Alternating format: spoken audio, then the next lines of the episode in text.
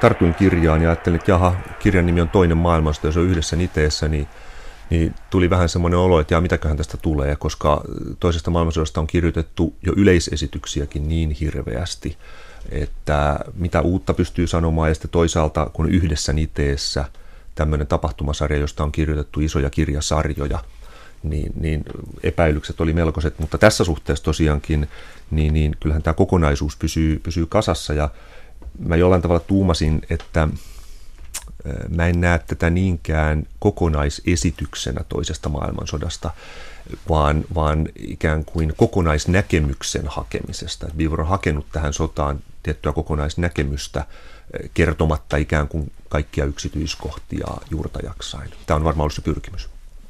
Mun mielestä tässä on kyllä tässä kirjassa tärkeää se seikka, että nostetaan esille edelleenkin tämä toinen maailmansota – silloin kuoli 62 miljoonaa ihmistä, joista 37 miljoonaa oli sivilejä, 25 miljoonaa sotilaita. Se on suurin ihmisen aiheuttama katastrofi. Sitä sietää tutkia, sitä sietää, siitä sietää kirjoittaa. Se on äärimmäisen tärkeä aihe. Se, miten se tehdään, se on sitten eri asia. Uudis, uudistetaanko näissä kirjoissa sitä vanhaa kuvaa, Samat pomot on esillä joka kirjassa, vai tuotetaanko jonkinnäköistä uutta kuvaa, historiaa alhaalta, otetaan enemmän sellaisia kysymyksiä, mitä ei aikaisemmin ole kirjoitettu. Niin tässä suhteessa, jos mä arvioisin Piivorin kirjaa, ää, niin hän ei järin kovin ole onnistunut ää, tässä työssään. Mun mielestä tässä ei ole juurikaan kaunokirjallisia ansioita, mutta ei myöskään tietokirjallisia ansioita juuri siinä suhteessa, että tietokirjahan tuottaa aina jotain uutta. Mä oon ehkä aavistuksen positiivisemmin suhtautunut kuitenkin tähän Beaverin kirjaan, että mä en ehkä ihan niin jyrkästi sitä tuomitsisi. Ehkä siinä mielessä, että kun mä, mä oon lukenut näitä hänen aikaisempia kirjoja ja voisin sanoa ehkä, että ne on, ne on kokonaisuutena ehkä sitten eheämpiä, kun on rajatumpi aihe ja mahdollisuus käyttää sitä semmoista tekniikkaa, jossa yhdistää yksittäisten sotilaiden tai siviilien kohtaloita ja sitten tätä suurta kuvaa. Esimerkiksi Berliini 1945, Joo. Berliinin luhistuminen, ja Stalingrad, Kreta, Stalingrad Kreta, Pariisi, Pariisin valloitus. Normandia. Niin, nämä. 44 tällaisia, joo. jossa sivuja on melkein saman verran. Kyllä, Saattaa olla 600-700 juuri joo, sivua. Joo, joo jos vielä sanon tähän sen, että, että tota, se mitä itse tuumasin on se, että kun ottaa huomioon vielä, että Beaverhan on, hänen taustansa, hän on upseeri taustaltaan. Ja, ja useinhan tietysti on, on niin, että omalta ammattitaustaltaan kun lähtee upseeri, niin hän kertoo korostetusti eh, divisionien liikkeestä ja, ja sotatapahtumista ja taisteluista. Niin se, mihin kiinnitin kuitenkin huomiota, että tässä käytetään huomattavan paljon palstatilaa näille sanotaanko siviilien kärsimyksille, joukkoraiskauksille, joukkomurhille, joita tehtiin eri puolilla, että siinä suhteessa tämä niin kuin jopa ikään kuin hieman, hieman yllätti, että, että niitä käsitellään aika laajasti. No mä näen tässä nyt juuri tässä, kun sä nostit esille nämä joukkoraiskaukset ja sitten siellä on kannibalismia, ihmisten syömistä, tällaisia vakavia ja vaikeita asioita, niin valitettavasti mä näin tässä myös semmoisen tietyn laskelmallisuuden. Saattaa tässä olla. koko rakenteessa se alkaa houkuttelevasti, ihmisiä houkutellaan lukemaan tämmöisellä erityislaatuisella tai ehkä tuohon aikaan tavallisella tarinalla yhden sotilaan retkestä sodan läpi. Mutta sitten siinä äkkiä palataan näihin rintamalinjoihin ja kenraaleihin ja, ja sen jälkeen kuvitetaan koko matkan ajan kuvitetaan tämmöisiä pieniä pätkiä. Joka luvussa on pikkunen raiskauskohtaus ja, ja pikkunen ä, tota, riita kenraalien kesken. Et mä näen, tämä on niin, niin, niin kuin palikoista rakennetun, hyvin laskelmallinen teos mun mielestäni. Onko tämä tarkoitus viihdyttää lukijaa? Viihtykö historioitsija Veijo Oberi ja professori Maria Lähteenmäki tätä kirjaa lukiessa? Kyllä, siis kyllähän tämä tämmöisenä lomalukemisena kesällä meni ihan mainiosti, ei siinä mitään. Tuo on ihan mielenkiintoista, mitä sanoit Maria, että, tuota, että onko tässä tämmöinen laskelmoiva viihdytystarkoitus tietyllä tapaa juuri näissä, näissä kohtauksissa. Saattaa olla, siis koska kyllähän tässä niin, kuin niin makabereja ja, ja, ja niin kuin karmeita tarinoita kerrotaan näistä joukkomurhista ja raiskauksista, että, että tuota, varmasti tämä niin kuin viihdearvo on niissä mukana. Toisaalta mä sitten itse luin tätä myös sellaisella tavalla, että, että, että joskin ehkä joku voi katsoa, että ne on, ne on niin mässäilyä ja tätä viihdettä haetaan, niin kyllä siinä myös sit hyvin korostetusti tulee eteen se ja esiin se, että kuinka karmea tapahtuma sota on ja niin kuin hallitsematon helvetti ja tällainen niin kuin joukkomurha, joka pyritään pitämään kontrolloituna, mutta joka ei ole kenenkään kontrollissa. Että tämä kuva kyllä sieltä tulee aika ja se, vahvasti. Se tulee mun mielestä nimenomaan siviilien kärsimysten kautta. Joo. Ja myös se, sotilainen. Niin, ja se, että mitä yksittäistä sotilaista tulee. Mutta mä, eikä meistä varmaan kukaan tarkoittanut sitä, että niissä, niillä, niitä raiskauskohtauksia ja näitä murhakohtauksia lukiessa olisi sen takia viihtynyt, mutta mä ajattelin varmaan samalla tavalla, että tässä on jotain samaa kuin elokuvissa, joista, jo, joille meille on kerrottu toisen maailmansodasta. Eli tekijä on ottanut sen saman kuvaston, Tämä on erilainen kuvasto kuin mikä on Vietnamin sodan kuvasto, erilainen kuvasto kuin Persianlahden kuvasto, erilainen kuvasto kuin ensimmäisen maailmansodan kuvasto. Ja saattaa olla, että tämä tapa kertoa tulee jo pelkästään propagandafilmeistä, joita tehtiin tuohon aikaan, ja Hollywoodin elokuvista, jotka sitten varsinkin amerikkalaisille ja liittoutuneille kertovat, että minkälainen oli tämä meidän toinen maailmansotamme. Mitä luulette, onko tässä elokuvan kuvasto? Kyllä mä luulen, että tässä on hyvin paljon sellaisia elementtejä. Jos te katsotte vähänkään näitä vanhempia toisista maailmansodasta kuvaavia elokuvia, niin näissähän on juuri, ja, ja siellä on myöskin tämmöisiä, niin kuin kenraalit taistelee arvovallasta keskenään aika ajoin, ja, ja on sitten hirvittäviä pommituskohtauksia ja ruumiita näytetään ja, ja tämän tyyppistä – mutta jos kokonaisuutena, kokonaisuutena ajattelee tästä, tätä esitystä, niin sitähän voi verrata myöskin näihin uusimpiin elokuviin. Kaikki me muistamme tämän Malikin veteen piirretty viiva, joka on aivan loistava sota-elokuva. Ja hän käsittelee samaa asiaa, mitä Piivorkin erässä kohdassa, kun he puhuvat tästä Guadalcanalin taistelusta 42-43, niin tämä Tyynellä valtamerellä. Tyynellä valtamerellä siellä Salomonin saarilla, yksi pieni saari, joka oli hirveän käänteen tekevä sen sodan käynnin näkökulmasta. Amerikkalaiset saivat silloin sen yliotteen, että se oli selvästi tämmöinen niin käännekohta, niin tämä veteen piirretty viivahan kuvaa sitä. Ja mä katsoin sitten tästä Piivorin kirjasta, että miten Piivor käsittelee tätä asiaa. Ja mä huomasin siinä hyvin paljon erilaisuuksia. Piivor kertoo siitä nimenomaisesta taistelusta.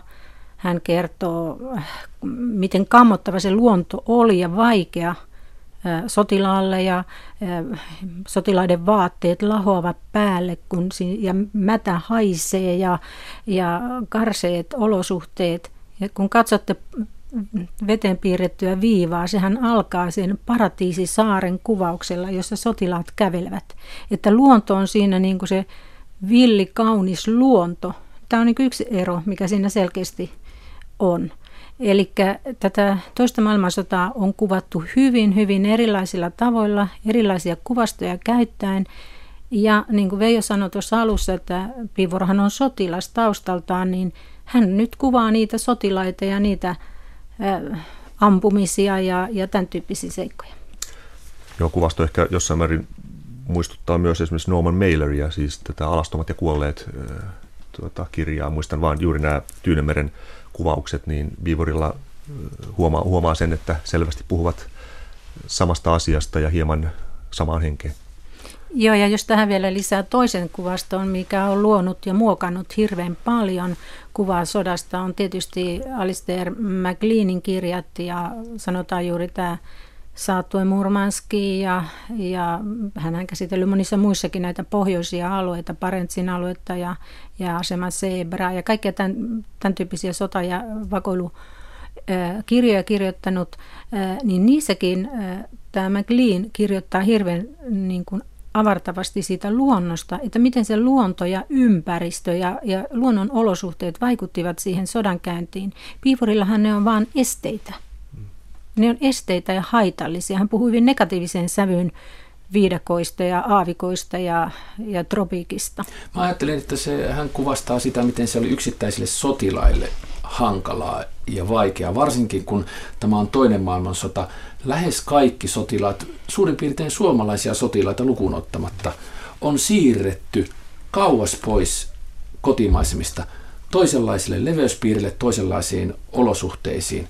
Ja se on yksi asia, joka tässä kirjassa tuodaan hyvin selkeästi ilmi, että miten avuttomia ja miten paljon nuoria miehiä vietiin paikkoihin, joille ei ollut mitään merkitystä heille ja sanottiin, että meidän on valloitettava tämä tai meidän on puolustettava tätä. Joo, tässä tulee esimerkiksi sellaisista teemoista, joita Beaver on aikaisemmin kirjoissa käsitellyt, vaikkapa Stalingradista, mihin hänellä on selvästi niin kuin hyvä, hyvä tatsi, niin, niin hän tuo siellä esiin just näitä, kun saksalaiset piiritettynä olevat sotilaat keskellä talvea kirjoittaa kotiin näitä tuokiokuvia siitä, että kuinka karmea paikka se on ja, ja kuinka väki unelmoi siitä, että pääsisivät jouluna kodin lämpimään sinne Saksaan. Niin hän tuo todellakin näiden niin olosuhteiden erilaisuudet, kun nuoret miehet tuodaan, tuodaan sisäsiisteistä olosuhteista aivan keskelle, keskelle ei mitään. Joo, mä haluaisin vielä tuohon sanoa, että tämän kuvaston rakentamiseenhan mitä suurimmassa määrin vaikuttaa ne lähteet, joita Piivor on käyttänyt. Hän on käyttänyt hyvin perinteisiä lähteitä. Valtaosa, varmaan 85 prosenttia hänen lähteistään on eri tutkijoiden tekemiä kirjoja ja muistelmia. Ja aivan pieni joukko on sitten jotain, että hän on käynyt arkistossa katsomassa jotain jotain seikkaa ja sitten myös painettuja sotakirjeenvaihtajien kertomuksia. Tämä lähteistö on selvästi, kun hän on englanninkielisestä maasta, niin se on aivan, niin kuin, aivan valtava dominoiva tekijä. Esimerkiksi, että hän ei käsittele tiettyjä pohjoisrintamasotia, Suomen jatkosotaa tai Norjan tai Ruotsin asemaa tai mitään sellaista, että kun meiltä ei ole niin paljon englanninkielistä kirjallisuutta, joita hän olisi voinut hyödyntää. Mä luulen, että tämä on yksi seikka tässä, mikä on luonut tätä ja muokannut tätä kuvaa. Hän myös tunnustaa itse asiassa tämän tietyn lähtökohtansa ongelmallisuuden siinä, että kun hän toteaa, että miksi hän lähti kirjoittamaan tätä kirjaa, oli se, että kun hän on kirjoittanut näistä toisen maailmansodan taisteluista, niin häntä on pidetty sitten semmoisena toisen maailmansodan yleisasiantuntijana. Ja sitten hän havaitsi itse, että ei hän tiedä kovinkaan paljoa muusta kuin siitä, mistä hän on kirjoittanut. Ja tämä ehkä on se semmoinen, mikä tekee sen, että, että tuota, se, se lähtökohta ehkä näkyy tässä, tässä kirjassa.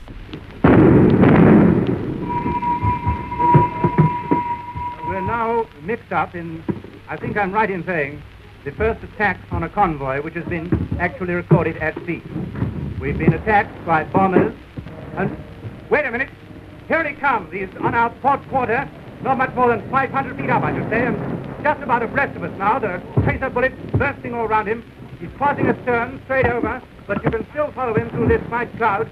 And there go his bombs, a stick of four of them. They're hanging in the air for a moment. I can see them distinctly, and now they're Mitä sanoo professori Maria Lähteenmäki ja historioitsija Veijo Oberi siihen, että jos ei tiedä toisesta maailmansodasta mitään, koulussahan sitä ei käsitellä enää mitenkään kovin laajasti, koska kylmä sota on loppu, suomalainen koulu satsaa muihin asioihin. 14-17-vuotias tyttö tai poika ajattelee, että hei, että tämähän on tällainen iso juttu, koska tästä on tehty tällainen paksu, melkein tuhatsivuinen kirja – ja aloittaa toisen maailmansodan, niin minkälainen kuva toisesta maailmansodasta tulee tämän Anthony Beaverin toinen maailmansotakirjan myötä? No lievästi brittiläinen. Näkökulmahan on tämmöinen brittiläinen. Ja varmaan ihan hyvä kirja aloittaa, mutta niin kuin tuossa aikaisemmin sanoin, niin mä en välttämättä pidä tätä kokonaisesityksenä, vaan, vaan ehkä niin kuin pyrkimyksenä kokonaisnäkemykseen sitä sodasta kyllä siitä varmaan on hyvä lähteä, mutta, mutta sitten jos lukee tämän, niin kannattaa varmaan sitten edetä myös hieman, että saa, saa täydennystä sille näkökulmalle. Mitä sanoo Maria, sä olet pääasiassa tutkinut sosiaalihistorian kautta myös sotaa.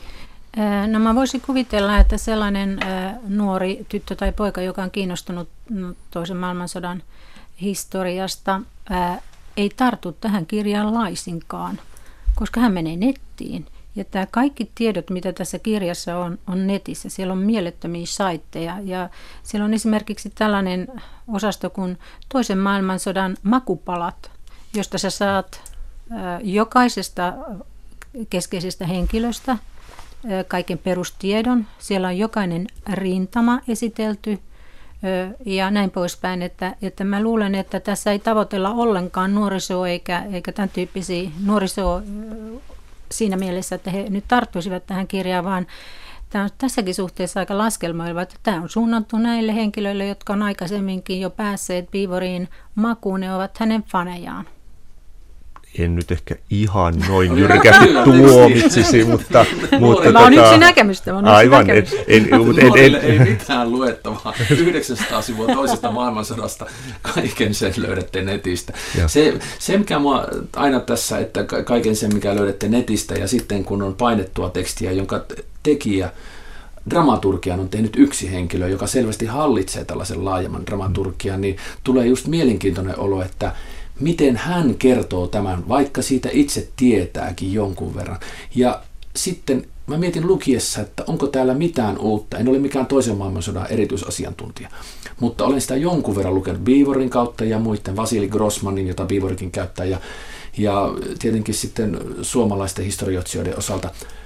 Mutta se, mikä minut yllätti, oli kaksi seikkaa, tai kolme seikkaa.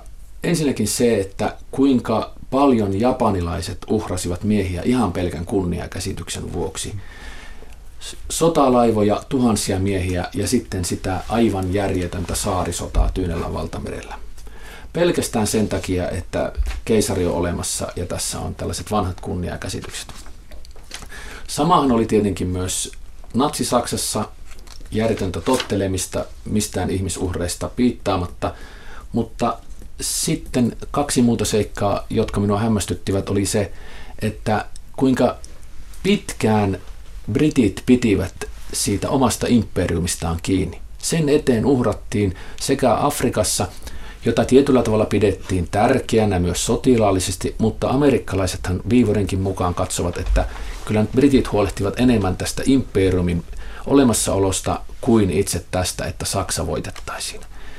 Ja kolmas seikka, joka hämmästytti, josta en tiennyt yhtään mitään tätä ennen tätä kirjaa lukiessa, oli se, että silloin Ranskan miehityksen aikaan Ranskan silloinen Vichin hallitus tietyllä tavalla omisti Ranskan laivaston ja amerikkalaiset halusivat, kun se oli muualla kuin Ranskassa parkkeerattuna satamiin, että me otamme tämän haltuun. Ja ranskalaiset upserit olivat toista mieltä ja ampuivat oikeasti, yrittivät upottaa amerikkalaisia laivoja ja siinä osin onnistuivatkin – ja sitten myöhemmin, muistaakseni Beaver kertoi, että he upottivat lai, omaa laivastoaan sen takia, ettei se päättyisi amerikkalaisten käsiin. Ja amerikkalaiset halusivat joko ne itselleen tai sitten, että upottakaa ne, tai me upotamme, etteivät ne päädy natsisaksan käyttöön. Yllättikö teitä mikään tätä kirjaa lukiessa? No tuota, ensin jos kommentoi vielä tähän, tähän niin, niin tämä vastakkainasetteluhan meni ehkä ennen kaikkea Ranskan ja Brittien välillä. Että tietysti amerikkalaiset siinä mukana, mutta alunperinhan se oli tämä Ranskan ja Brittien välinen vastakkainasettelu, joka näihin laivastotaisteluihin ja muihin johti. Sellaisia yllätyksiä tai, tai muita, mitä itselle tuli mieleen, niin tässä käsitellään aika mielenkiintoisesti Kiinan sotaa, siis Kiinan sotaa Japania vastaan ja, ja osin, osin amerikkalaisten liittolaisena ja sitten osin taas keskinäistä sisällissotaa Kuomintangin ja, ja kommunistien välillä käyden.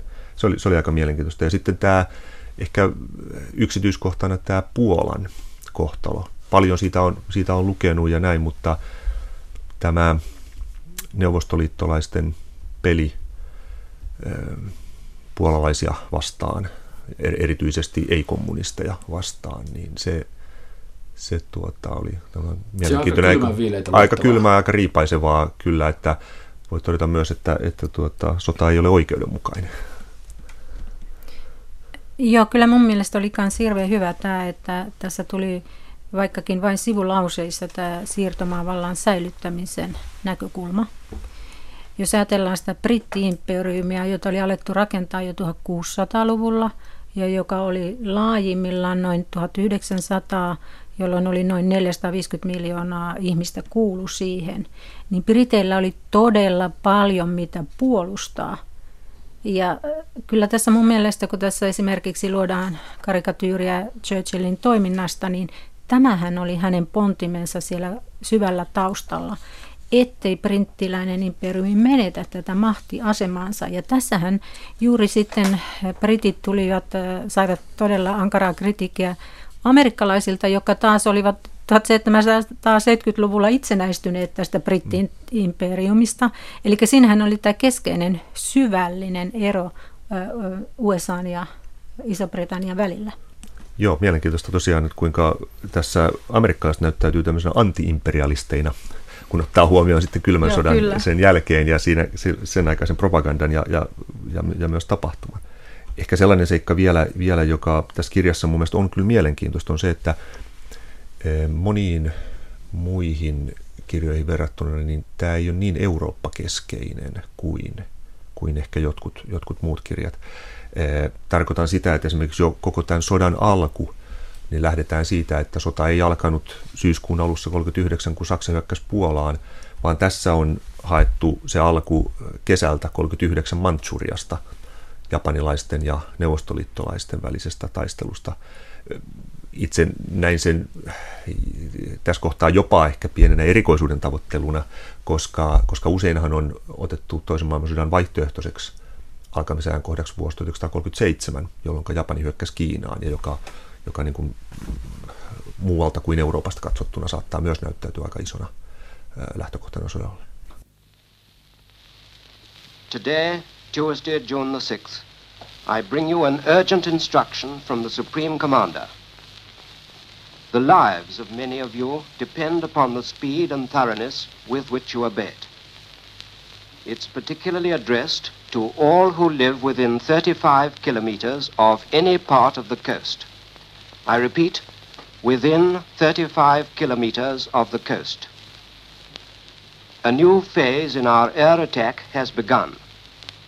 The general warning to keep away from railways, railway installations, Vasili Grossmanhan oli puna-armeijan tiedotusupseeri ja kertoi hyvin yksityiskohtaisesti ja ne on julkaistu. Ja Piivor on ollut osallistunut tähän julkaisutoimintaan varmaan hankkimalla jotain kustantajaa tai muuta vastaavaa. Ja, ja tota, hän viittaakin aika monessa kohtaa ihan suoraankin Grossmanin näissä yksityiskohtaisissa inhorealistisissa kuvauksissa tosissa sinänsä. Mutta vielä enemmän, mun mielestä hän on vieläkin enemmän velkaa juuri Grossmanille, jopa tässä ilmaisullisia tehokeinoja kaupunki pukeutui sota-asuun ja sillä on hyvin, hyvin sellaisia niin kuin samantyyppisiä. Joo, siis, siis nimenomaan tällaisia pätkiä, jotka on aika lailla mun mielestä ihan niin kuin Grossmanilta lainattuja suorastaan. Että, että hän on tosi paljon velkaa Grossmanille tällä, tällä kirjalla. Mutta se toinen kysymys on se, että miten sitten britti Piivor kohtelee brittikenraaleita ja, ja näitä brittijoukkoja ja että mikä, miten hän niin omiansa käsittelee. Että tässähän on selkeästi pahikset ja hyvikset. Saksa ja Japani, niin kuin tiedetään, on niitä tosi pahoja. Ja, ja sitten taas on amerikkalaiset päästetään aika helpolla, niin entäs sitten tämä oma joukko? Mitä sanoo historioitsija Veijo Oberi, professori Maria Lähteenmäen kysymykseen? Nyt mietit tarkkaan, mitä vastaat, kun professori kysyy. no tuota, se, mikä tietysti kiinnitti huomiota, oli tämä, miten Marsalkka Montgomerya käsitellään, joka on tämä kuuluisa El Alameinin voittaja ja, ja varmasti niin kuin tunnetuin brittikenraali toisesta maailmansodasta.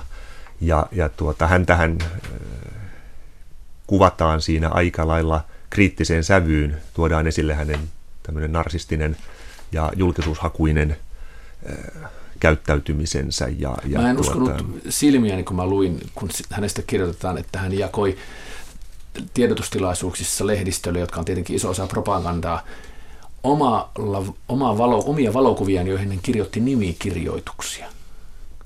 Tämä, tämä on mielenkiintoista ja, ja tämä myös, se on ehkä jännä tuokiokuva myös siitä, minkälaista tämä sota on ollut sillä lailla, että, että Ameri, Amerikassa ja Iso-Britanniassa niin tuota, siellä lehdistö teki työtään ja siellä oli tällaista, niin kuin, näistä tuli näitä pop-hahmoja ja ehkä se propagandan joka todella, to, toki oli todella rankkaa, niin sen, sen ote oli ehkä kevyempi kuin vaikkapa jossain Saksassa.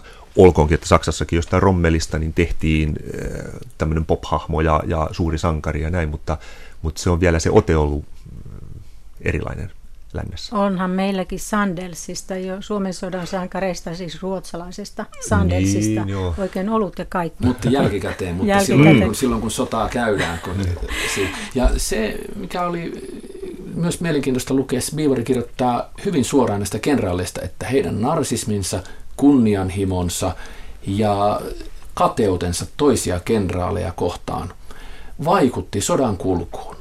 Sisilian maihin noususta amerikkalainen kenraali Clarkin päähän pinttymä Minun on päästävä Roomaan vaikutti monen tuhannen miehen ja siviilin kuolemaan. Ja sitten tietenkin tämä jo mainittu Montgomeryn varovaisuus. Isot puheet, pienet teot. Joo, ja tämä on sikäli mielenkiintoista, että kun hyvin useinhan armeijat halutaan esittää sellaisina hyvin rationaalisesti toimivina, tunteettomina koneina – joissa käskyt pohjautuvat realiteetteihin tai siihen tietoon, mikä sillä hetkellä on, ilman mitään henkilökohtaisia tunteita tai ambitioita. Ja tässähän se kuva on aivan päinvastainen, että kenraalit ovat inhimillisiä, turhamaisia, vihaavat toisiaan, tykkäävät toisistaan ja etsivät henkilökohtaista kunniaansa ja niin edelleen. No aika hyvä kuvaus on tässä on tästä Arthur Harrisista, joka oli Iso-Britannian laivasto, ei laivaston, vaan ilmavoimien kenraali. Ja hän, häntä kuvataan ei ainoastaan tässä, vaan kaikessa muussakin tämmöisenä teurastajan härisina ja, ja pommittajan härisina. Ja, ja sikäli se nyt on tietysti ihan suuntaan antava tämä nimitys, että Harrison oli juuri niitä, joka aloitti ja pakonomaisesti halusi vaan tuhota nämä aloittaa nämä aluelennot, aluepommitukset, nämä terroripommitukset 42 aloitettiin, eli Iso-Britanniat Britannia aloitti nämä suur, Saksan suurkaupunkien tuhoamiset ja tämä koitui sitten sivilien tuhoksi. Nehän on aivan hirvittäviä kertomuksia nämä kaupunkien palot ja pommitukset, että siellä ei ollut elämällä mitään sijaa enää. Ja, ja tämä niin kuin, myös Piivor syyllistää selvästi Beaver, tätä, Beaver syyllistää selvästi tätä Harrisia. Ja nythän on kysymys siitä, että, tä, että juuri tässä, että missä tyylilajissa tässä nyt mennään, että ottaako kirjailija oikeuden syyllistää vai ei? Joo, tämä on hyvin mielenkiintoinen pointti. Itsekin kiinnitin huomiota siihen ja, ja no Harrishan on jännä hahmo, että hän on itse todennut joskus aikanaan, että että hän ei suinkaan tuntenut kostonhimoa siitä, mitä 40 tapahtui, eli kun saksalaiset pommittivat Iso-Britannian kaupunkeja, että ei ollut kostoa, vaan, vaan hän halusi perustella sen, että se oli, oli järkevää. Ja, ja Yritys säästää liittoutuneiden sotilaita murtamalla Saksan henkinen selkäranka. Kyllä, juuri näin. Ja, mutta tota, mielenkiintoista on tosiaan tämä ikään kuin moraalinen kannanotto äh, Viivorilta selvästikin siihen, että mitä Harris teki. Ja siinä, siinä kohtaa mä oon hieman kriittinen sellaista tapaa kohtaan, koska sota on sotaa. Ja siis se, se että jälkikäteen otetaan kantaa siihen, että, että, että kenraalit tekevät päätöksellä tapetaan ihmisiä, niin, niin mä en voi sille oikein mitään, että, että mä, näen, mä näen sodan sellaisena juuri, että ää, ei siellä löydy useinkaan sille moraalille sijaa, eh, koska silloin kun sota pääsee valloilleen, niin, niin sitä ei pysty hallitsemaan ja silloin ainoa päämäärä lopulta on tuhota vihollinen. Ja silloin kun on totaalisesta sodasta kysymys, niin siviilit tai sotilaat ovat molemmat vihollisia. Eli tässä suhteessa, tässä suhteessa niin, niin moraaliset kannanotot eh, tutkijoilta pikkusen, pikkusen välillä vähän häiritsee jopa. No mielenkiintoinenhan on myös Piivorin äh, kuva Stalinista. Hänhän kuvaa Stalinin voittajana.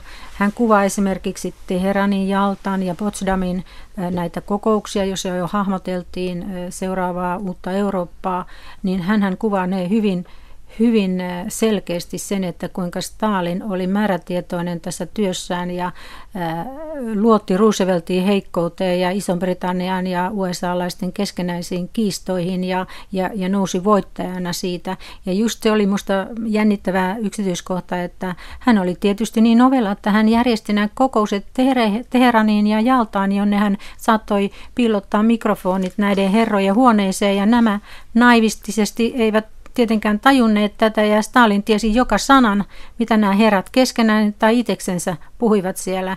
Ja, ja siis Piivorhan nauraa, nauraa siis Rooseveltille ja Churchille. Ja, ja tietyllä tavalla voivottelee sen perään, että he olivat niin naiveja ja Euroopan jako sitten kylmän sodan aikaa oli mikä oli. Se oli mun mielestä ainoita harvoja asioita, jossa Beaver jossitteli. Kun mä itse kaipasin jonkun verran tähän sellaista, että että miksi tapahtui, tai joku, jos joku tapahtuma kerrotaan, niin sitten siitä olisi kerrottu, että mihin se sen jälkeen vaikutti. Mikä sen seuraus oli?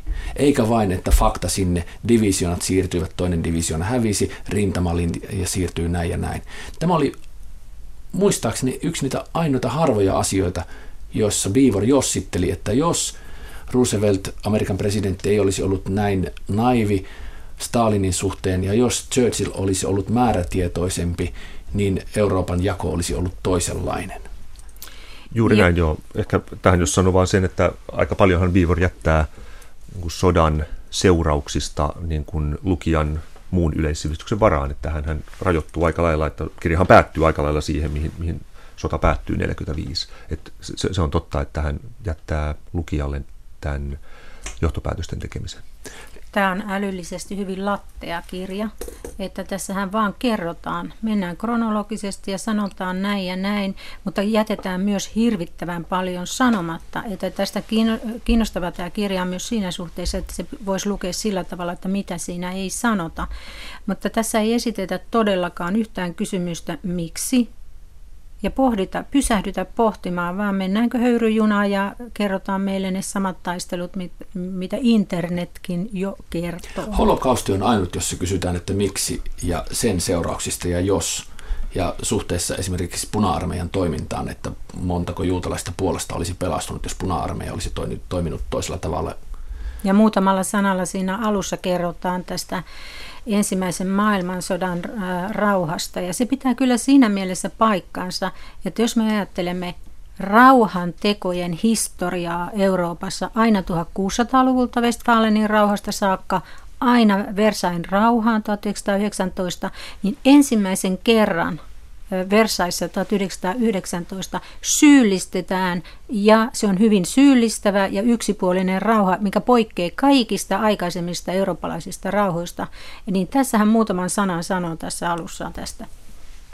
Niin, tästä viittauksesta internetiin, mitä tästä tuli, että tässä on tietoa, jota internetistäkin löytyisi ja, ja näin ikään, niin mietin, että en ole varma, miten Viivor on ajatellut, miten tätä luetaan, koska kun tämä muodostuu palasista tietyllä tapaa tämä kirja, niin tämähän on sellainen, että sieltä voisi lukea palasen sieltä, toisen täältä. Että tämä on ehkä myös tämmöinen internetajan kirja tietyssä mielessä, että, että ei tarvitse lukea koko tuhatta sivua, vaan lukee sieltä 50 tai 100 sivun pätkän ää, tietystä tapahtumasta. Se on paikotellen ainakin antaa mahdollisuuden siihen. Mä... Ve, Veijo on niin optimistinen. Mä näen sen taas sillä tavalla, että tämä lukijakunta koostuu vähän vanhemmista ihmisistä, niin ei ne pysty lukemaan näin pitkiä pätkiä yhdellä kerralla, niin annetaan armoja ja pannaan se pikku palasi. mä, tein, mä tein näin.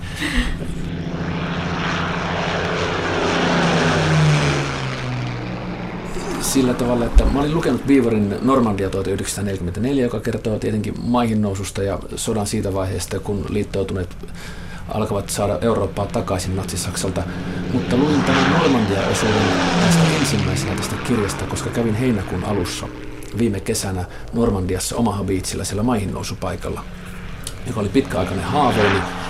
Ja ajattelin, että haluan tietää kaiken, mitä siitä Beaver on kirjoittanut, ja sitten luin jotakin muutakin, ja se toimi sillä tavalla, että kun otti yhden, kaksi lukua, niin sai sen kokonaisuuden. Sillä tavalla on hyvin tehty nämä luvut, että ne toimivat jo itsenäisesti sinänsä ikään kuin tietosanakirja, perustietopaketti, Ja Normandia osalta täältä tultiin, tänne mentiin, näin se oli valmisteltu ja tässä onnistuttiin ja tässä ei onnistuttu. Ja sitten kun menin sinne paikan päälle, niin tajusin, että tässä on se paikka ja mulla oli karttakopio tästä Beavorin kirjasta mukana, tässä on se paikka ja tuosta noin. Ja se historia muuttui jollakin tavalla elävämmäksi sen takia, että siitä oli yksi tietopaketti. Kävin kyllä internetissä, mutta siellä ei ollut niin ehkä elämyksellisesti kerrottu siitä Normandian maihin noususta, kun Beaver sen tekee, mutta oli mulla kysymyskin. Kysymys kuuluu, että oletteko te joskus tehneet jotain tällaisia, ei nyt pyhiinvaelluksia, mutta menneet toisen maailmansodan tapahtumapaikoille ja ajatelleet, että tässä se tapahtui, menneet tarkoituksella?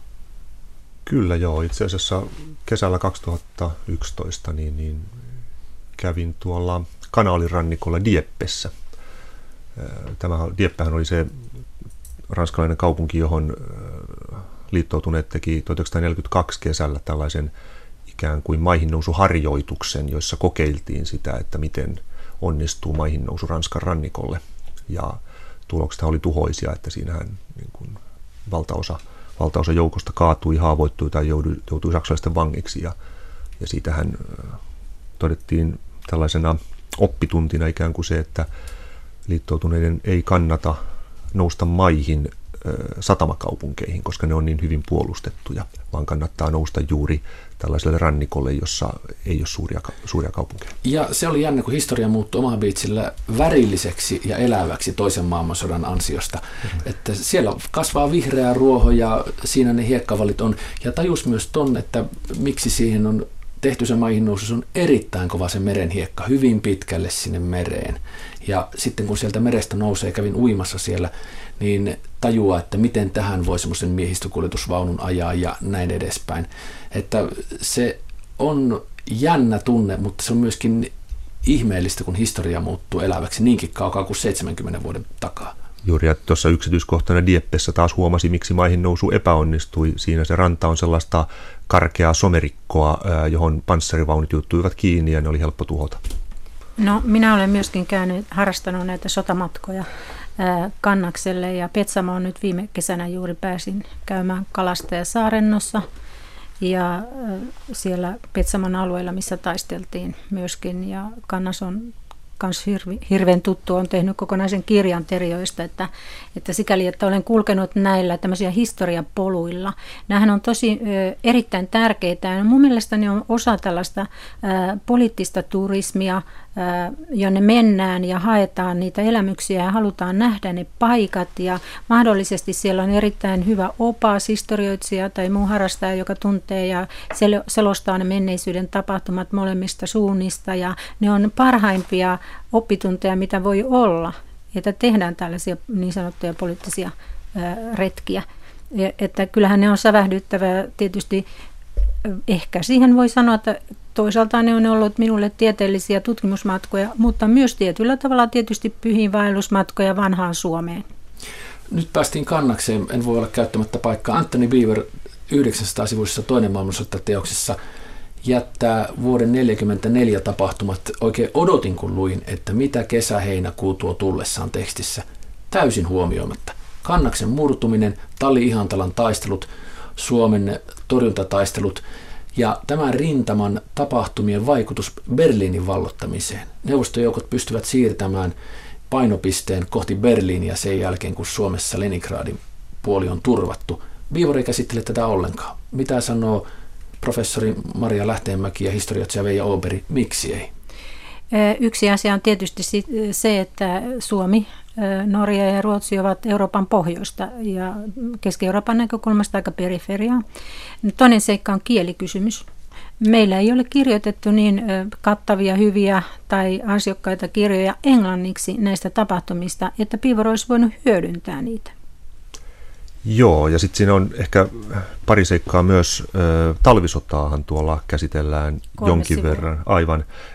Ja täytyy muistaa, että talvisota oli silloin aikanaan suuri uutisaihe ympäri maailman, koska muu sota oli silloin aika lailla suvantovaiheessa. Taas sitten kesän 44 tapahtumat Suomen rintamalla, niin itsekin olisin odottanut, että niistä joku virke olisi sanottu. Toisaalta sitten taas tuumasin, että, että, että ehkä – siinä hieman korostetustikin asetettiin Suomen tapahtumat omaan mittakaavaansa. Toisin sanoen kysymyksessä oli totaalinen sivu sotanäyttämö verrattuna siihen, mitä Keski-Euroopassa tapahtui. Mutta sanotaanko ehkä, että se kyllä niin loistaa poissaolollaan sellaisella tavalla, että olisi odottanut, että, että siinä olisi tuotu nyt edes sen verran esille, että juuri tämä, mitä sanoit, että, että tuota, kun Suomi saatiin suurhyökkäyksellä pois, pois sodasta, niin se vapautti sitten joukot sinne Keski-Eurooppaan. Mutta siihen liittyy myös eräs tärkeä seikka, minkä takia se on pois. Suomi oli pahisten puolella. Suomi oli Natsi-Saksan liittolainen. Ja sen takia tästä Suomen kohtalaisesta pärjäämisestä jatkosodan loppuvaiheessa ei voida. Kyllä. Tässä, tässä voi olla myös ihan sitten semmoinen kirjallinen syy. Suomen kohtalo oli ähm, muuhun Keski-Eurooppaan ja Itä-Eurooppaan verrattuna aika neutraali. Suomea ei miehitetty, jolloin ei tullut, ei tullut miehitykseen liittyviä pidätyksiä, joukkomurhia, raiskauksia ja sen, sen tapaisia. Suomea ei liitetty suoraan Itäblokkiin, ikään kuin tämmöiseen neuvostohallintoon. Suomen kohtalo oli ikään kuin tässä kontekstissa hiukan sellainen niin kuin neutraali eikä niin dramaattinen, jolloin saattaa olla myös, että siinä on ikään kuin kirjallinen valinta ollut, että kerrotaan siitä, mikä on räväkkää ja dramaattista ja, ja tässä mielessä niin kuin ehkä lukijakuntaa kiinnostavaa. Saattaa olla, että siinä on tämmöinen tausta. Слушайте выступление председателя Государственного комитета обороны Иосифа Виссарионовича Сталина на Красной площади Москвы 7 ноября 1941 года. Товарищи красноармейцы и краснофлотцы, командиры и политработники, рабочие и работники, колхозники и колхозницы, работники интеллигентного труда, братья и сестры в тылу наших врагов, временно подпавшие под иго немецких разбойников. Holokausti kaikkine kauheuksineen saa painoarvoa aika paljon, mutta tietenkin kun kysymyksessä on toinen maailmansota, niin kysyin itseltäni, että saako se tarpeeksi tässä sivuja. Miten siitä kerrotaan ja mitä mieltä te olitte, kun te tätä Natsi-Saksan järjestämää juutalaisten ja muiden murhaoperaatiota tässä sivujen myötä luitte ja setvitte. Siihen sehän tuli aina uudestaan välillä. Mutta että, mitä sanotte holokaustin käsittelystä? Mä totesin, että sitä käsiteltiin aika runsaasti. Siis en sano, että sitä käsiteltiin liikaa, mutta, mutta jopa ehkä hiukan yllätti se, että kuinka perusteellisesti sitä käsiteltiin. Kun ottaa tavallaan huomioon ehkä sen muun näkökulman siinä kirjassa, niin, niin tota, sanotaan, en, en kaivannut, että sitä olisi enempää käsitelty, koska kyllä se aika perusteellisesti tuli ottaen huomioon se tavallaan sodan kokonaisuus. Joo, ilman muuta se täytyy olla siinä mukana. Juutalaisiahan tapettiin teollisesti 5,7 miljoonaa, eli tähän alkaa tämä, ensimmäisen kerran tämä tulee esille siitä jo, kuinka, kuinka ensimmäiset kokeilut oli siinä 40, vuoden 40 paikkeilla ja kuinka se pikkuhiljaa 42 muuttuu täksi teolliseksi määrätietoiseksi murhaamiseksi. Ja kyllä se tulee, äh, se on sillä tavalla mun mielestä ihan hyvin, että se on ripoteltu aina näihin muihin tapahtumiin, että sitä käsitellään kussakin tapahtumakohdassa niin kuin vähän, mutta se on läsnä, se on niin kuin punottu kuin lanka sinne mukaan. Joo, ja semmoinen ehkä mielenkiintoinen näkökulma on siinä, että siinä tuodaan esille tämä ikään kuin se kumuloituminen, että se ei ollut sellainen prosessi, että nyt nyt päätetään kerralla, että nyt tapetaan kaikki juutalaiset, vaan, vaan se ikään kuin, se juutalaisten vaino ikään kuin eh, kumuloituu ja, ja terävöityy, kunnes päädytään siihen joukkomurhaamiseen. Jopa semmoinen, niin kuin, miten nyt sanoisi, natseilta tämmöinen eh, pieni niin kuin epäröinti, että mitä tässä näiden juutalaisten kanssa oikein tehdään, että niistä pitäisi päästä eroon, mutta mitä tehdään. Ja se tuodaan tavallaan esille se semmoinen, että se ei ollut, ja. se ei ollut niin järkähtämätön, järkähtämättömän tiukka prosessi kuin mikä joskus ehkä kuvattu. Niin, että se olisi alkanut samalla tyylillä jo 30-luvulla. Niin, juuri näin, näin joo. Kylläkin Aivan. sitten, kun se pääsee vauhtiin Kyllä, 42-43, niin tehdään kaikki sen eteen, että Kyllä, saadaan sitten se on aivan teollista. mahdollisimman paljon juutalaisia. Jopa perääntymisvaiheessa ei huolehdita omista siviileistä, vaan huolehditaan siitä, että juutalaiset saadaan siirrettyä esimerkiksi Puolasta Lotsin Mun mielestä tässä on niin kuin hyvä Hitlerin sairaskertomus, sen eteneminen tämä koko juutalaiskysymys kertoo siitä, että kuinka Hitler sairastuu yhä pahemmin ja pahemmin. Mun mielestä tämä, tässä näkee sen. Anthony Beaver on erittäin taitava ja hänen kirjansa myyvät erittäin hyvin. Hän on erittäin taitava siinä, että historia ja erityisesti sotahistoria on luettavassa muodossa. Mulle tuli mieleen tätä lukiessa vanhat korkeajännityssarjakuvat. Anthony Beaver siirtyy mereltä ilmaan, aavikolta viidakkoon, niin kuin korkeajännityksessäkin siirryttiin. Tämä kuvasto korkeajännityksessä on tietenkin meidän vanha propagandakuvasto, ja samasta asiasta on keskusteltu nyt, että Beaver on osittain tämän propagandakuvaston ottanut itselleen. Mutta mitä sanotte, että viihdyttääkö sota meitä, kun me luemme Anthony Beaverin toinen maailmansota kirjaa? No jos mä sanoisin tähän, että kukin kirjahan kertoo ajastaan. Eli tämä oli hyvä, hirveän hyvä pysähtyä just tähän, että mitä tämä kertoo meidän ajasta, että meidän porukat lukee piivoria tä- tällä intensiteetillä. Mikä siinä sodassa on niin kiinnostavaa, että sitä pitää nyt lukea hirveän paljon. Mun mielestä, okei, okay, mä oon sitä mieltä, niin kuin alussakin sanoin, että se on tärkeä aihe, mutta miten sitä kirjoitetaan, uusintaako se meidän kuvia.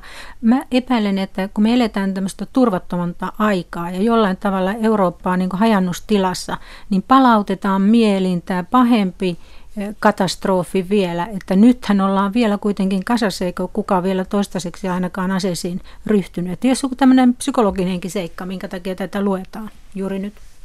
Tämä poikkeaa Viivorin aikaisemmista kirjoista mun mielestä kuitenkin aika selvästi juuri, että kun tämä aihe on niin valtava verrattuna aikaisempiin näihin taisteluja käsitteleviin kirjoihin. Että tässä kirjassa on jotenkin vahvana niin Viivorin semmoinen oma oppimis- ja ja ymmärtämisprosessi. Näin mä jotenkin ymmärsin sen.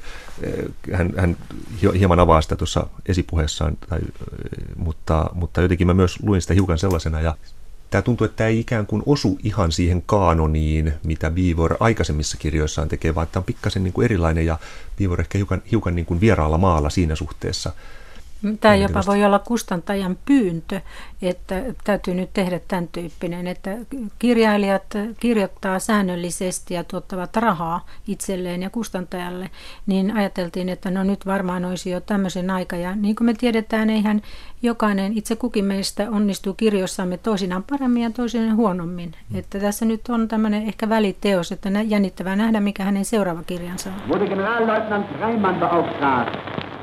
Er ist Träger des Eichenlaubs zum Ritterkreuz des Eisernen Kreuzes. Seiner in diesem Kriege oft bewährten Führung können sich alle Soldaten und Volksturmänner bedingungslos anvertrauen.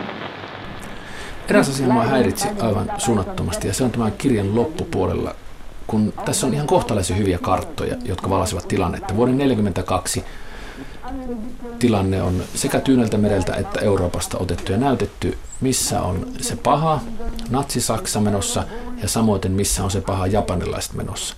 Sen jälkeen sitten kyllä mennään Japanin atomipommiin asti ja ra- kaikki välirauhat ja muut on saatu solmittua. Kukaan ei enää ammu, paitsi Kiinassa sisällissota tietenkin sitten on varmaan tässä tarinassa osa toista maailmansotaa.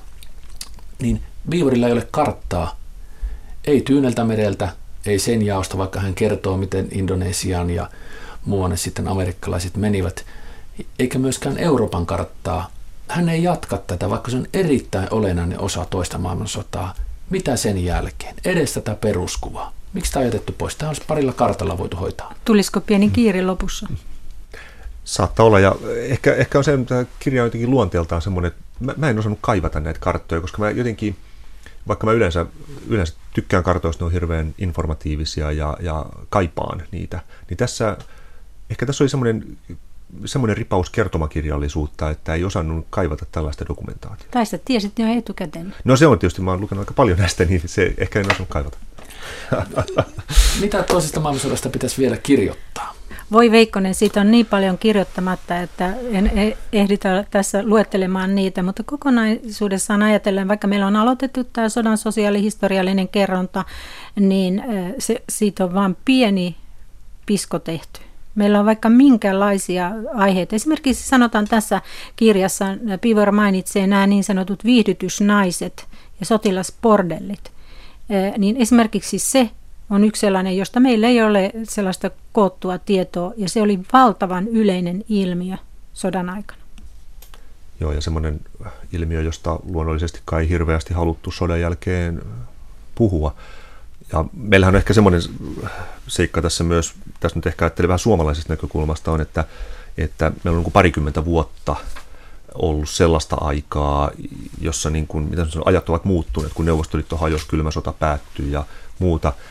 Ähm, niin esimerkiksi Suomessa, sanotaanko 90-luvun alkuun asti, niin äh, sotahistorian tutkimus, mä oon ainakin näin sen mieltä, on ollut ähm, ikään kuin osa tietynlaista henkistä maanpuolustusta. Sillä on niin kuin talvisodan myyttiä ja, ja, ja torjuntavoiton myyttiä haluttu pitää yllä, koska se on, se on tavallaan ollut osa semmoista kansallista kertomusta.